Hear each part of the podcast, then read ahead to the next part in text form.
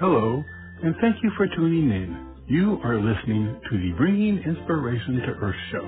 You can listen and subscribe to the show for free on Spotify, TuneIn, iHeartRadio, Blog Talk Radio, Apple Podcasts, Amazon Music, and Audible. For network or show information, visit biteradio.me. And now, the Bringing Inspiration to Earth show. Good day, everyone, and thank you for joining us for this edition of the Bringing Inspiration to Earth show. Today, my special guest is Dr. Friedemann Schaub, and we'll be talking about his new book, The Empowerment Solution, 6 Keys to Unlocking Your Full Potential with a Subconscious Mind. When you're struggling with anxiety, depression, and low self-esteem, just keeping your emotions in check seems like a full-time job. Yet, what may hold you back in life is even more than your survival patterns. Our subconscious employs survival patterns like these to protect us from rejection, failure, and hurt. Dr. Friedemann is a physician, researcher, personal development coach, and the author of the award-winning book, The Fear and Anxiety Solution. His research and advice has been featured in many publications, including Nature Medicine, Oprah Magazine, Huffington Post, Reader's Digest, Teen Vogue, and Shape. He is the host of the Empowerment Solution and lives between Seattle, Washington, and the south of France. For more information, you can visit his website, which is drfriedemann.com, and that's drfriedemann.com. And with that, I'd like to welcome Dr. Friedemann to the show. Good day. Thanks for joining me today. Well, thank you so much for having me. It is my pleasure, and I'm looking forward to sharing some of the insight that you have, and because I'm sure there are a lot of people out there listening right now that survival mode is a very common occurrence. So hopefully we can give some people some guidance with that. So let's start first of all with the idea of survival mode. So can you explain a little bit about what it is and how does it appear, manifest in our actions and behaviors? Survival mode is a term that when you listen to it first, when you hear it, you think like, well, that may not be me because I have food on the table, I have some money in the bank, I have a roof over the head, so that's not me. But the fact is that since our childhood, we are primed to somehow look out for our protection. To survive means, as a child, to somehow not get in trouble, or to somehow not get judged, rejected, to have a little bit of love and support. And those patterns are so deeply ingrained inside of us that even though we are a competent adult who can take care of ourselves, they can still run our lives. And especially when we are anxious, especially when we are dealing with stress, those survival patterns come right back to the surface and make us act in ways that make us wonder, why? Why am I, for example, when I feel anxious, going back to shrinking down to the size of a child and, hiding out or being really, insecure to the extent that I want to be invisible or that I want to avoid talking to people I don't know, or I want to avoid to stand out. That's the typical invisibility survival pattern that can make us feel very stuck. And in the book, I'm describing the 6 most common survival patterns that you could say, there are 2 types. There is a avoidance survival pattern, and then there is a pleasing survival patterns, and those, I mean, all six of them are usually something we go to throughout our life. So that is, you know, the focus. How can we get out of those self-defeating and at times self-sabotaging patterns? Yeah, and that, we're going to talk about those individually a little bit later. But these survival patterns are, as I mentioned in the introductions, in the unconscious. So how can we I guess, move it from unconscious to the conscious? I mean, if it's something that's unconscious to us, is it how is that accessible? You know, it's an interesting question. I mean, it is simply in plain sight, but we don't see it. You know how some people are unconsciously chewing their nails or unconsciously grabbing, you know, the cigarette or getting the ice cream and don't even know that they are shoveling it all in because they need some comfort. These behaviors are all driven by the unconscious or subconscious, and the only way to know what's happening is pay a little bit more attention to ourselves, you know, where we really have to see that there are certain things that we do that ultimately, I talk about, you know, giving our power away. They make us give our power away. I for example, had the survival pattern of being a peacemaker and pleaser, because that's what was required from me, you know, since I grew up. And so unconsciously, I always said yes. Someone moves on the weekend, yes, of course they're going to help you. Someone calls me in the, you know, middle of the night, wanted to talk about, you know, their problems with a girlfriend, yes, of course they're going to listen to you. There was no in my vocabulary. Someone had a problem, you know, a conflict with someone else. I was jumping in to be the mediator because I am Friedemann, which translated means man of peace. I am designated to be the peacemaker. And that awareness that this cost me a lot of energy, a lot of time, and it took me away from actually doing the things I wanted to do, that awareness changed everything. Just being aware of that we are stuck in those patterns and that those patterns somehow, you know, keep us on this autopilot mode. They don't make us happy, because often we feel actually worse when we go through this pattern. They connect us not with ourselves, but make us more dependent on others. In the end, they do not really help us to have a more fulfilling life. But it really starts with what you asked. How do we notice them? And I would say you notice them by your behaviors. You notice them by how it makes you feel, especially, you know, the anxiety and the stress or the insecurity that comes with it. And you also know the consequence. You know, one pattern that, you know, about the pleaser and giver is that at the end of it, you feel drained. And sometimes you feel actually frustrated because you think, well, I just gave my whole Saturday afternoon to the move that, you know, you could have better organized, and I don't even get a thank you. I get a, you know, piece of frozen pizza, and that's it. And you want something in return. You know, you want to be, you know, at least like appreciated or getting a pat on the back, and if you don't get it, then you feel eventually angry, bitter, resentful. So just being aware of how we operate and, you know, the consequences of our unawareness, that is already a big step forward. Yeah, but I can relate to that pleaser type. I mean, I was a middle child, so I was constantly, you know, the peacemaker, you know, trying to, you know, between the older and the younger.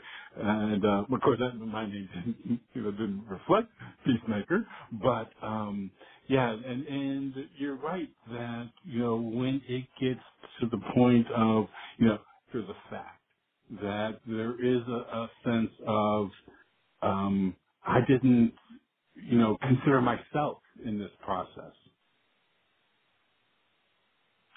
And that is a sad thing, you know, that we do give eventually from an empty cup because we don't really fill ourselves up, and we are telling ourselves that either it's selfish to take care of yourself, or you don't deserve it, or other people's problems are much bigger than your own. And so there's, you know, the narrative that drives us to give and overgive. And it's sad because the relationships that you create with that pleaser mode are not very fulfilling because they're often one-sided. I mean, I know from myself that I used to be a really good listener, but if someone would actually ask me, so how are you doing? What's going on with you?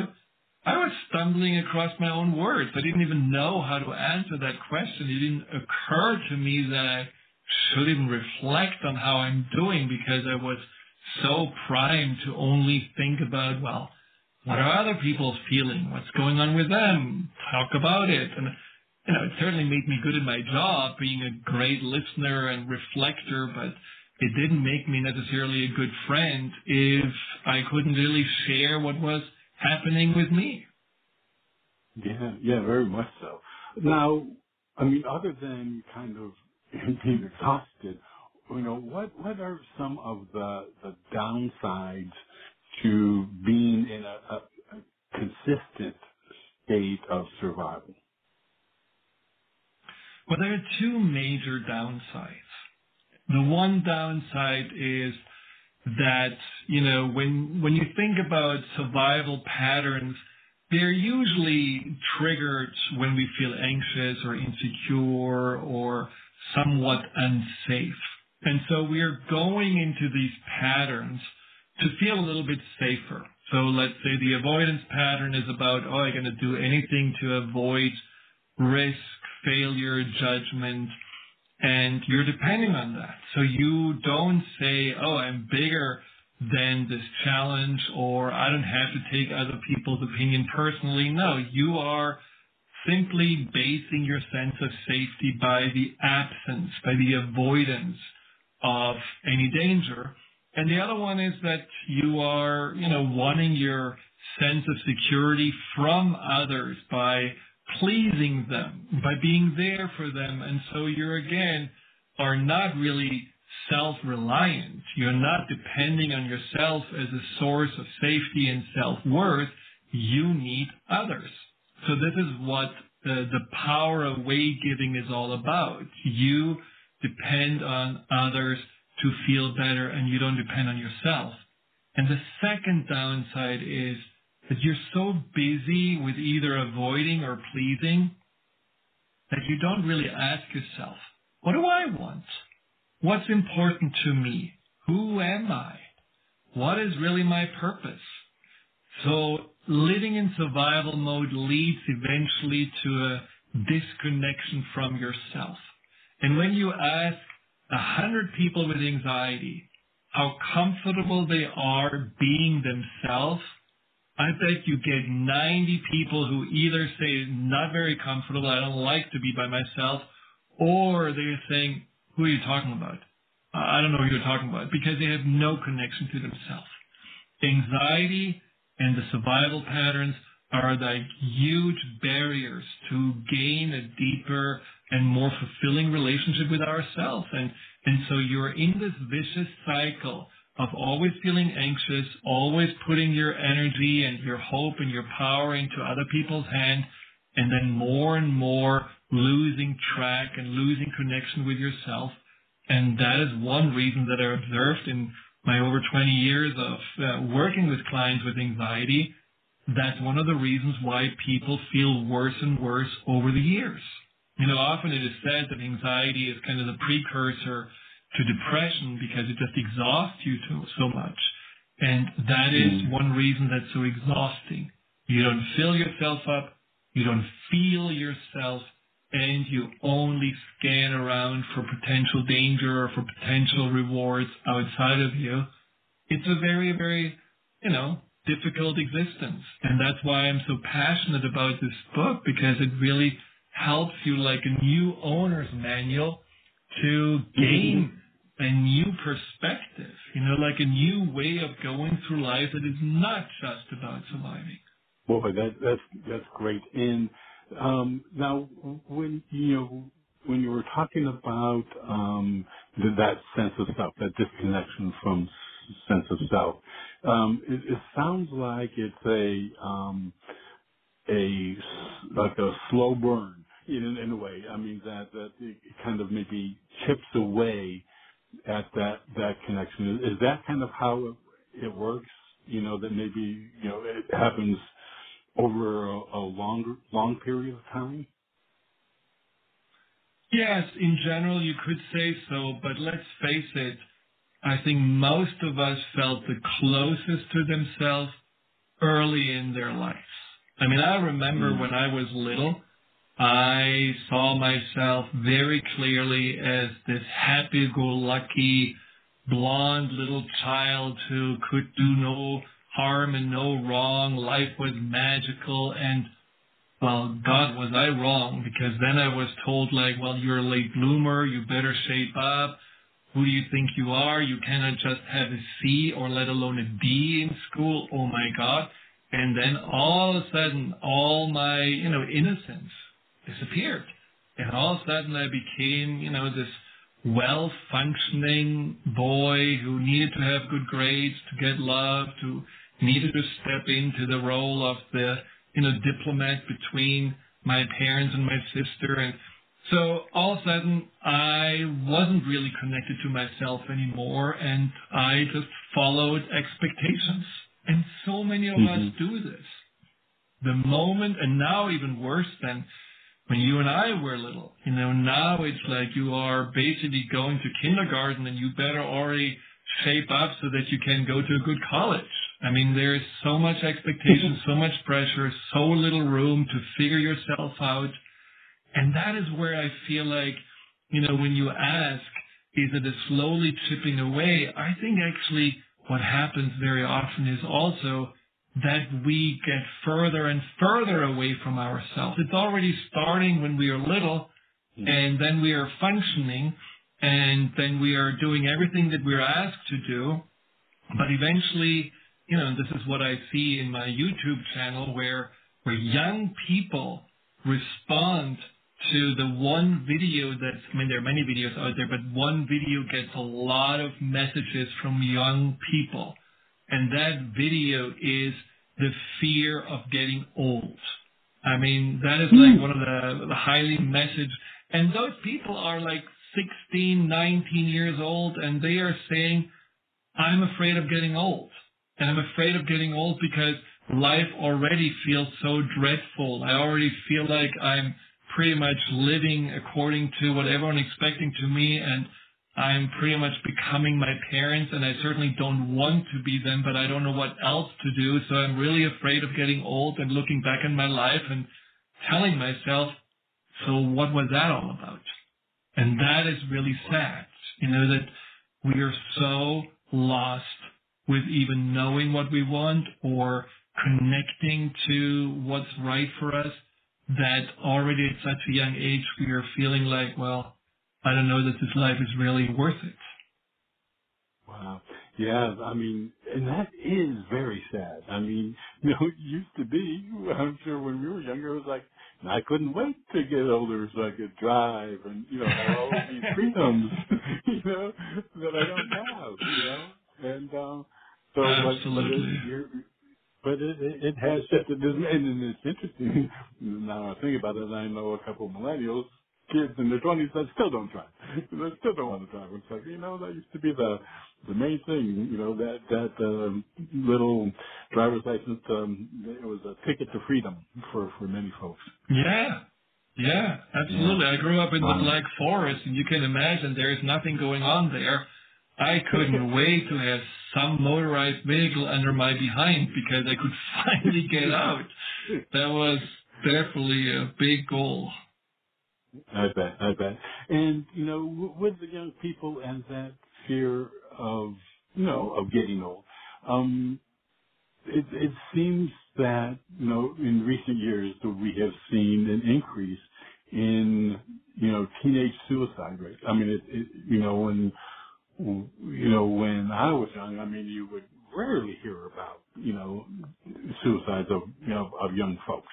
But it seems like that's on increase. Is that something that, you know, this fear of getting old kind of feeds into? Yes. That's really basically about what is life really for? What are we doing this for? And I do feel like, you know, it's a very, very sad thing that, you know, this increase in teenage suicide. I think it may have to do with this incredible pressure and this incredible lack of freedom.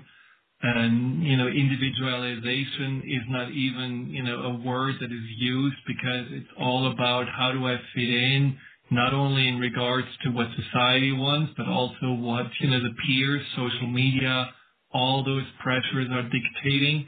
You know, this book is really helping people to take a break from all of this and just do some introspection. And and learn some key elements. I mean, I should have had as a subtitle, you know, the things my parents never told me, but I wish they would.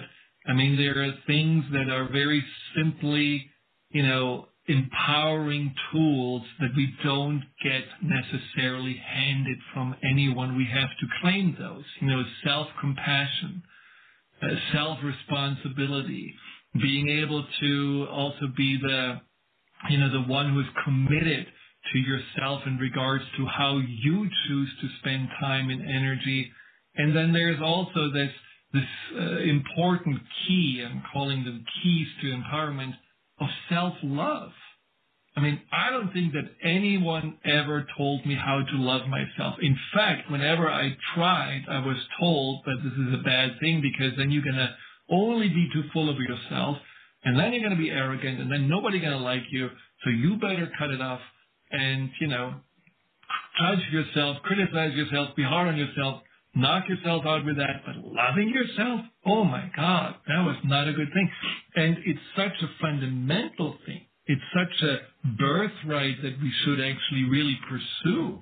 I think as babies, you probably have a closer love for yourself than when you're an adult, and who teaches you that? And I think there are some ways that, you know, I've figured out can really help people just to open their hearts back up to themselves and be kinder and more, you know, caring and encouraging to themselves. Yeah, that is, I mean, that self-criticism can be real downer, you know, I mean, and, you know, and the fact of self-love, you know, there's a point, you know, when you were talking about, you know, the criticism of one might become arrogant or, you know, and people wouldn't like, I mean, there is a point when, or is there a point when, you know, you can go from, you know, self-care, self-love to an extreme? Can it be to an extreme where, you know, maybe compassion is a cost? The lack of compassion would be a cost. Yeah. I mean, I think we probably all are guilty of a lot of self-criticism, and we often call it like the inner critic, you know, this little devil inside of us that sounds like a teacher or like our mom or dad. And, I mean, it's just one part of our subconscious programming and our subconscious self-defense system that ultimately says, well, I'm going to keep you in line. I'm going to make sure that, you know, you are not making any mistakes. I'm going to, you know, judge you and criticize you before anyone else can judge you and criticize. So it's in fact, you know, this self-criticism and negative self-talk is not necessarily designed to destroy us or hurt us, but it is designed, again, as a survival pattern to make sure that we are not hurt or not rejected by others. So it's like, do it to yourself before anyone can do it to you. And so how do we get out of this? Well, I think the first thing to get out of it is to realize that, you know, we have to have some compassion for why we have such hard conversations with ourselves in the first place. You know, why is it that We wake up in the morning, and I often see this with clients that have body issues, that you wake up in the morning, go, and look in the mirror, and right away it's, oh my God, you're so fat, and you look so ugly. And when I go back there, I often hear the story of how they had a very critical parent who always made comments about, their looks, and only when they were pretty, they were appreciated, and all those things are deeply ingrained. And so then, something is just repeating those. Part of us is just repeating those messages and this narrative, because the belief is only if you are, looking good or pleasing to others, or only if you are unnoticeable, or whatever those limiting beliefs are that I'm addressing in this book. Only those beliefs are shaping our reality. So we have to change those beliefs, because as long as you believe, I believed I needed to be an achiever in order to somehow, be accepted in the world. And then, 2 doctorates later, I still didn't feel accepted because I didn't accept myself. So there is something also about, really seeing that these beliefs should have an expiration date.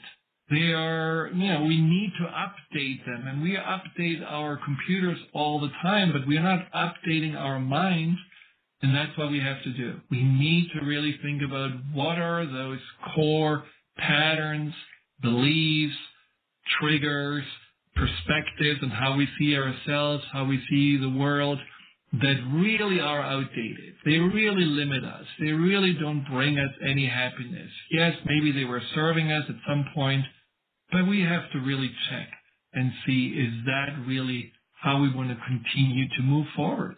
And I bet most people would say, no, I have a few things that I really, really want to update. Yeah, I agree. Guys, we're about halfway through the show already, Dr. Friedemann. So I want to take just a quick break, and then when we come back, I want to just take a, kind of a overview look of the 6, survival patterns that people employ, and then maybe touch on, additional keys to self-empowerment, including the self-love. Okay? Sure. Sounds great. Okay. Great. Everyone stay tuned. We'll be right back after this brief break. Hello, this is Robert Sharp. I want to thank you for joining us, and I hope that you are enjoying today's show. Just a reminder that we have a wealth of information and resources available on our website, biteradio.me. There is a calendar of upcoming shows, along with an archive link that will give you access to more than 1,600 shows that we have had during the past 12 years. Also on the site is a link to the products and services we provide: books, nature photography, calendars, and 5x7 photo greeting cards. Our show is a free podcast on Blog Talk Radio, iHeartRadio, Spotify, Apple Podcasts, and TuneIn. And you can subscribe for free on any of those platforms by using the links on our website homepage. We are on social media platforms, Facebook, Twitter, and LinkedIn, etc.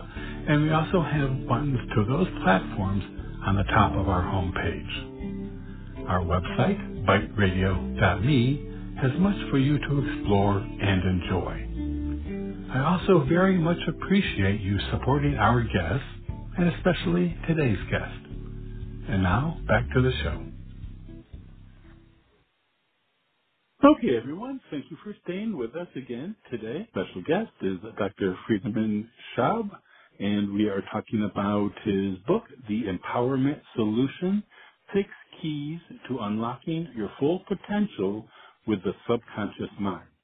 And again, you can find out more about this, as well as his other books, his podcast, and articles, all of that kind of stuff, at his website, which is drfriedemann.com, and that's drfriedemann.com. Okay, with that, we're back, Dr. Friedemann. Hello. Great, okay. So I want to talk, kind of just do a high-level, look into the types of survival patterns that we're talking about. Of course, people, when they get the book, they can really, dive into them in detail and find, ways to become more empowered. But let's go ahead and start. And one of them is the victim pattern. So can you tell us a little bit about that? Do you know anyone who likes to be called a victim? Probably not. So when I wrote this chapter, I already thought, oh, my God, people are going to skip already the first chapter because they don't like to be called a victim. So I think it takes a little, courage and self-awareness to realize, actually we do all have these people and situations in our lives that still somewhat make us feel victimized. Whether it was a brother that tortured you when you were little, or it was, these two friends that all of a sudden ganged up on you and didn't want to talk to you anymore. It really destroyed your whole high school time. And maybe it's your boss that you still feel like treats you badly and doesn't really recognize who you are. The problem with being in victim mode is that we're basically looking at ourselves as smaller and looking at ourselves as things are done to us. And when we are expecting that they're going to happen again and again. And being in victim mode is just one of the first and most disempowering ways of living, because it does make you avoid. It makes you avoid, let's say you were a victim of something really horrific. You were abused as a child, or you were going through, some very dramatic breakup. Of course, there is a reason to feel like a victim because these bad things happen to you. But you don't have to take on the identity of a victim. But if you are living in that victim mode, you do feel like that whatever happens is against you. You feel that even your own emotions can become your perpetrator. Your anxiety can victimize you. God can victimize you. So living in victim mode is a way where we really shrink down and kind of hide out from the rest of life, really hoping that somehow we're just going to make it through another day, not expecting much. And that is a very disempowering way of looking at life. Yeah.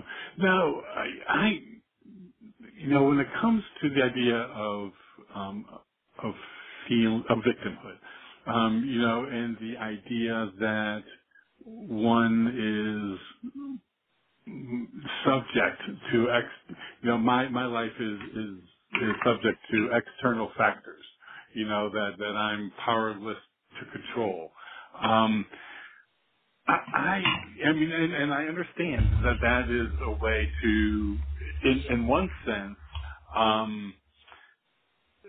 not to shirk responsibility, to say that it's, it's something else, someone else that's causing me to experience life this way, and there's not a darn thing I can do about it, and that's just the way that it is, blah, blah, blah. Now, some folks I know, that it seems that they revel in victimhood, that the idea of being a victim, in a sense, makes them feel like they're the world is against them, and that there is not a thing that can do it, and they want you to feel sorry for them for being a victim. So when it comes time to if one feels that they're a victim, what is it that can? Is it just awareness of that can help them shift from feeling powerless to, feeling empowered, to do that? I mean, because it seems like that's that's a shift that one would want to make, you know, to being able to contribute and, you know, kind of, you know, create the life that they want rather than have a life created for them. I mean, the thing about being the victim is also that, you know, in many ways, it is a very lonely existence because, you know, at the beginning, absolutely you get sympathy and you get some kind of support, but since often people want to help you to get out of the victim mode, but then you feel actually that, you know, they are, you know, becoming the perpetrators because all of a sudden they say, hey, you can do better. Let's do this. You can try this. And as a victim, you don't want to. You feel actually more justified in blaming what happened to you and seeing yourself as powerless than all of a sudden someone having expectations of you and telling you that you should really get out of this. That is something that often turns people away from you. People often feel like, well, I'm sorry, but, you know, you get angry when I try to help you, so this is not necessarily something that I do want to subject myself to. And then, you know, sometimes victims end up also feeling that even the closest person in their life has left them and victimized them. And, you know, so there is this kind of awareness of, if I continue to live in this victim mode, I may actually really end up victimizing myself because I turn people against me. I continue to give my power to the past, and many victims also use a lot of blame and shame onto themselves. There's certainly something that especially people that did get mistreated early on in their life, they often feel like, well, that's what I deserved. It was my fault, or it was my fault that I didn't get away from it, and, you know, that I let this happen. And it's not a very empowering way of looking at this. I mean, it feels safer for the victim often to not try to be different, to not try to take a risk and put yourself out there, to not try to hope for something better. But it's certainly not a way of existing. It's a way of surviving, but not necessarily thriving. Yeah, very much. And one of the other survival patterns was self-responsibility and the key to owning your past. Actually, that's the key. Yes, that's the key. Oh, that's the key of getting out of the victim mode, yes. Ah, okay. Great. So owning your past, you know, just kind of accepting that it was past decisions, whether they're good or bad. Those were decisions that led you on the path. Well, I think it's even more than accepting. See, I see the past, especially something, you know, there is a process, it's called the disentanglement process, where you do go into more, you know, your conscious, subconscious collaborations. And when you go into this process, you will actually see that the past is not necessarily exactly the way you used to see it. You know, there are things that you can learn from the past that before you never really realized. And in this process, you really face the person that has victimized you. You're imagining that this person, you know, stands somewhere on a stage of your life, and you're simply seeing this person not as your perpetrator, but you see this person as your teacher. And you see yourself as this person's teacher, because in the end, we are all teachers and students for and of each other. And so then you are asking yourself, so what is it what this person was actually teaching me? Now, if someone abused you, you feel like, well, I don't know, I feel like this person only caused me harm. But if you really look closer, you could say like, wow, what this person taught me is how not to be. The bully that always, you know, scared me in school made me much more empathetic to the underdog and much more outspoken to help those that cannot help themselves. or the person that never really got any kind of love and kindness from their home, you know, made you realize how important it is to keep your heart open and to do good things and be compassionate. A lot of people that were victimized don't realize that the victimization didn't change the core of who they were. They actually do have goodness. They didn't become just the perpetrator because they feel like, well, if this was done to me, why, I might as well just do it to someone else. And just the realization also that there is an opportunity still to forgive whatever was done to you and let go of whatever you have been holding on to. I mean, these are two very important learnings in life. And see, you were asking about the victim before. Why do victims stay stuck? Well, one of the reasons is that they hope for an apology, subconsciously want the person who did them wrong to come and say, well, I can see how much you suffer. It was all my fault. I'm so sorry. Of course, it usually doesn't happen, but learning to let go, learning to take the power back and saying, this doesn't define me any longer. What defines me is who I became despite of it. What defines me is who I am and not what was done to me. This is when we take responsibility for the past and realize no matter what happened, there's always our choice and our power to see it as something that we can grow from and to gain more information about who we really are. And this way also get more admiration for who we truly are. And then in the process, you're letting go of those people that did make you feel like a victim, and you are bringing all those learnings with you. And I have to say, I did this process myself with my parents, and I did it, thank God, when my parents were still alive, and it really changed my relationship with them. And it's a very powerful process that I'm so happy to share.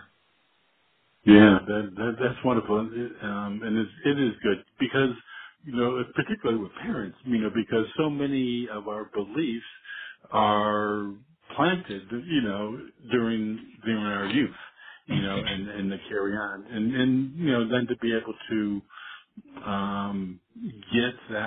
get a clearer perspective, you know, then I would think would be able to empower one to, it makes it easier then maybe to shift those beliefs.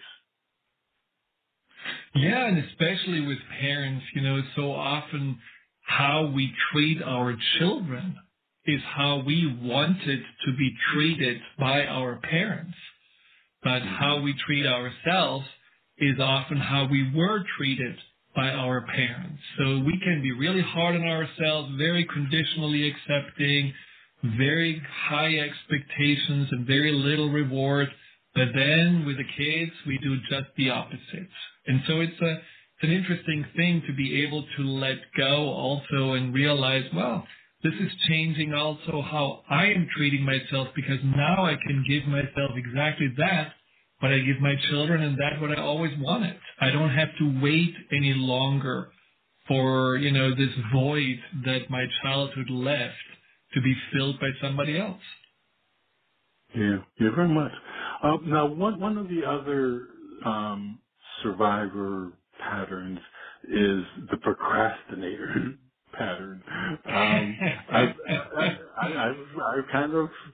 had that happen, you know, and then I try to catch myself. I was like, wait a minute, you know, what are you doing here? So tell us, I mean, because it seems like this is another one of those avoidance types of patterns.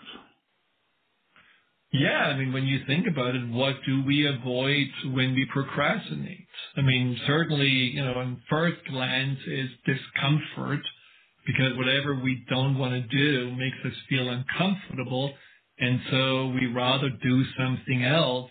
You know, in the best case scenario, we are, you know, cleaning the refrigerator or changing the light bulb so that we can still feel somewhat productive.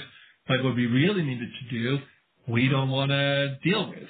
Or we watch YouTube videos or, you know, just hang out and do nothing because we want instant gratification. But when we really go deeper and ask, what are we really afraid of, or what is it really driving the procrastination pattern, there is something about failure. There is something about not, being able to perform or having to face something that, really we would blame ourselves, like, bills that didn't get paid, or we procrastinate about going to the doctor because we are afraid that the doctor looks at us and says, well, you get 20 pounds plus. I mean, that's what happened with you. And, so we don't want to even listen to that. And so usually the important things that, may have some kind of a potentially uncomfortable consequence, including failure, we like to procrastinate around. And, sometimes we procrastinate also because it brings us more visibility if we actually would succeed and we would actually do what we want to do. And it's a wonderful little shell that we go into and, suck our thumbs and make ourselves feel better for a moment. But the awareness of how bad it feels afterwards, and how much it really takes away from our self-worth. That is what I, point out in the book. Because if you are procrastinating, what you really do is constantly lying to yourself. Because you're constantly telling yourself, I'm going to do it, but then you don't. And if someone else would do this, you would, want to have like a contractor come to your house and they would say, I come tomorrow and do the job, and they wouldn't show up, and then they wouldn't show up, and they wouldn't at some point you say, I need to find another contractor. Well, you cannot break the contract with yourself, so you're stuck. And if you don't trust yourself, it's not a long way to feeling even more insecure and even more anxious and even worse about yourself. So that is one of the consequences of procrastination we have to be aware of. It does disconnect ourselves from the belief in ourselves. And there are simple ways to get out of it. And I show 4 different ways. And it's not hard to overcome procrastination when you use the key of self-reliance, because then there's actually something in for you. You feel actually, oh, wow, I'm feeling stronger just by able to now start to rely on myself. Yeah. It's great to be able to, and I know when I have fallen into those patterns of procrastination that it just gets to the point. It's like, okay, now wait a minute, this has gone on too long. Let's just get this done. What is it that you are afraid of, or what is it that's kind of where is the resistance coming from? What is it that I want? Now, in your book, the first part of your book was taking inventory, which was kind of getting a handle on where one stands, when it comes to these patterns. And then the second part was taking responsibility, and we've talked about some of the patterns in that. And then part 3 of your book is taking a stand. And this is the one where, when it comes to being that people pleaser, the chameleon pattern, the one that kind of fits in. The chameleon, that is, they're changing their colors, and that is a survival technique.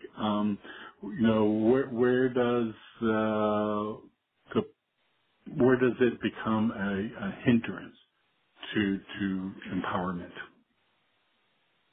Well, a classic chameleon is also someone who is very flexible, obviously. They can smell immediately the energy in a room and can adjust and talk exactly what others want to hear and nod their heads to what other people say. But ultimately, they have no real, sense of self, and they have no opinion on their own. All they want is just to fit in.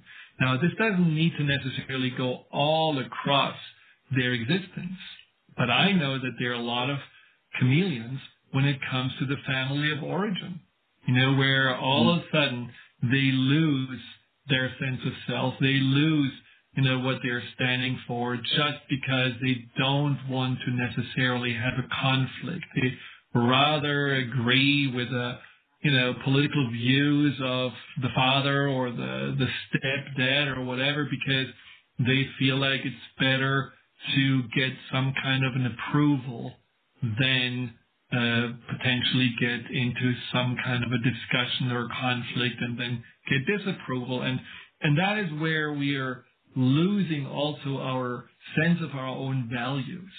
And that can happen at work, where you're just telling yourself, well, I guess I just have to, agree with what the boss is doing, and even though I don't really, stand for whatever misogyny he is representing or the product we are making or whatever, it's like we are selling ourselves easily out as the chameleon. And I think that is something, a lot of people don't realize until they actually do it, that for some reason the need to belong, the need to fit in, makes them override so much.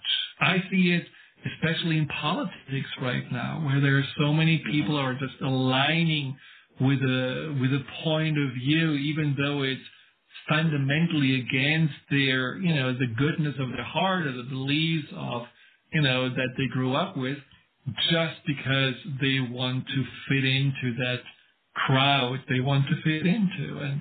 And that's with young people too, where, the need to fit in is something that you can see even in, social media challenges, where there is this, I lose my mind by wanting to have the coolest selfie or, do the most exciting challenges and, eat a whole spoon of cinnamon, even though it makes me go later on to the emergency room, just to have some kind of a sense of belonging. That is the chameleon in its extent.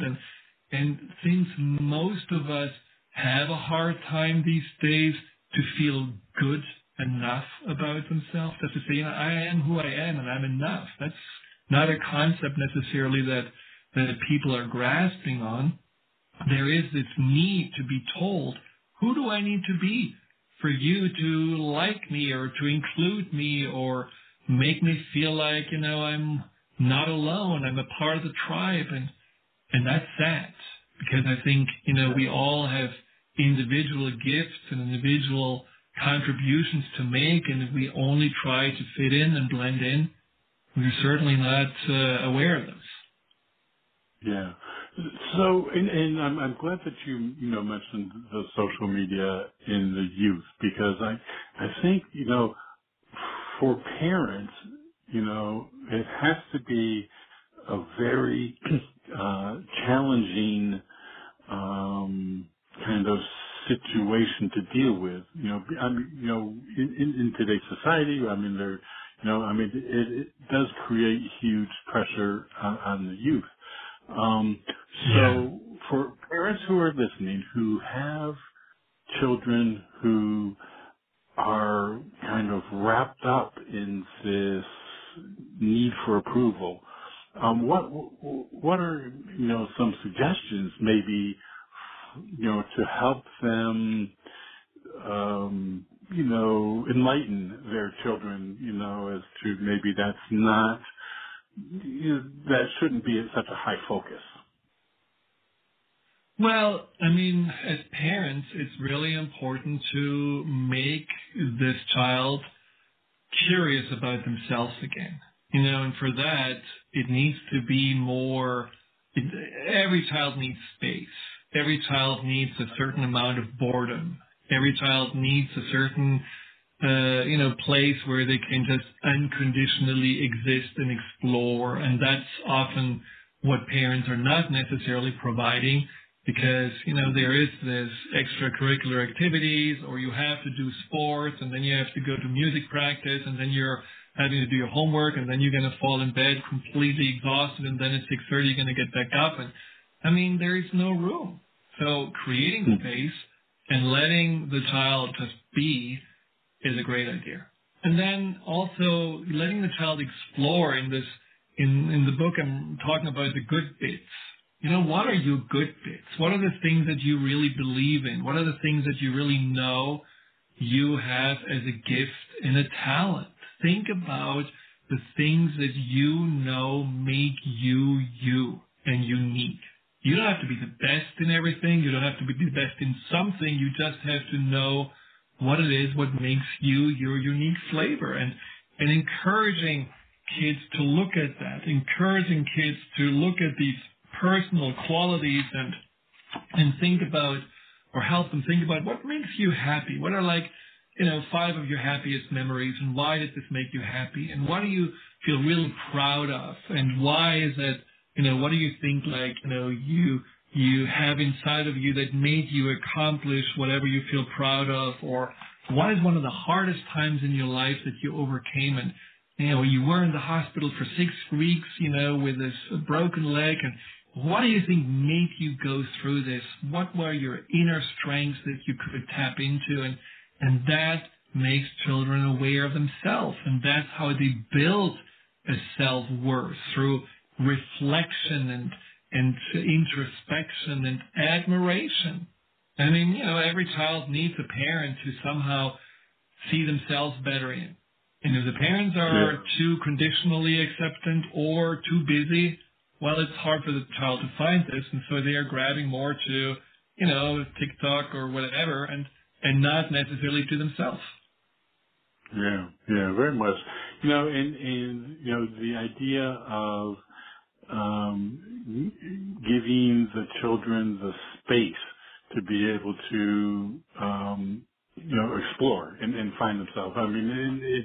It's one of those areas that, like you say, in this hyperactive, hyper-stimulated, kind of environment that we have, that it's, there's very little room for silence, in reflection and contemplation and those kinds of things that are important. My goodness. So that's what we're doing. Well, it doesn't have to be even, I'm sorry, just quickly, that it doesn't have to be, extreme, but it can be just more simple, like a simple walk in nature, a simple, meal together without screens, a simple just talk, in the evening, just to connect. It doesn't have to be like necessarily 30 minutes of meditation, but let's just not get so distracted. Yeah. And be aware that, of not passing on to one's children, some of the challenges, the survival patterns that we may have employed in our youth. To make sure that we don't pass them on. So, guys, we're down to the end of the show, Dr. Friedemann. So, what is it that you hope that happen? that people are going to get from reading The Empowerment Solution? Sorry, I didn't hear the question. Say it again. Sorry for that. I would say, what is it that you hope that the readers will take away from reading The Empowerment Solution? Being empowered? Well, yeah, but empowered in a way, empowered is often misunderstood as having maybe power over something or over someone, or being always in control. What empowerment really means is that you have a deep, authentic relationship with yourself, and that you do feel that you are the creator of your life, and that you can lead yourself through life according to meaning, joy, purpose, and always quest for more discovery, more growth, and ultimately a greater sense of happiness with yourself. So for the readers, I would love for you to take this book as I said before, an opportunity to rewrite your owner's manual, to understand there are keys that can unlock the potential inside of you that you may have had when you were little, but somehow you forgot and somehow you suppressed, and coming back to your authentic wholeness. That is what the book can offer you. Yeah, that's great. You 2.0. Exactly. Great. Well, Dr. Friedemann, thank you for your time today. I've enjoyed our chat, and your book really gives one a lot to think about. As I was going through it, I not only recognized patterns in my life, but also others around me, and it helped me understand, better, the behaviors of people around me, which in turn helps me be able to have a better relationship. So I really wanted to thank you for your time and your book. Thank you so much for having me. It was a real pleasure talking with you. Great. Thank you very much. Again, everyone, today my special guest has been Dr. Friedemann Schaub, and we have been talking about his book, The Empowerment Solution, 6 Keys to Unlocking Your Full Potential with the Subconscious Mind. And again, you can find out more by visiting his website, which is drfriedemann.com, and that's drfriedemann.com. And on his website, you'll see so many useful references and resources for you to be able to explore. And everyone, I want to thank you for joining us for this edition of the Bringing Inspiration to Earth show. And until we meet again, thank you for tuning in. You've been listening to the Bringing Inspiration to Earth show. Remember, our show is available as a free podcast from Spotify, iHeartRadio, TuneIn, Apple Podcasts, Blog Talk Radio, Amazon Music, and Audible. To follow our show on any of those platforms, visit biteradio.me and select the one you use most. You can also find us on Facebook, Instagram, and Twitter at biteradio.me. Until we meet again, remember to be a bright light by bringing inspiration to your world and to the lives of those you touch. Amplify your career through training and development solutions specifically designed for federal government professionals. From courses to help you attain or retain certification, to individualized coaching services, to programs that hone your leadership skills and business acumen, Management Concepts optimizes your professional development. Online, in person, individually, or groups, it's training that's measurably better. Learn more at managementconcepts.com. That's managementconcepts.com. What if you could have a career where the opportunities are as vast as our nation, where it's not about mission statements, but a shared mission?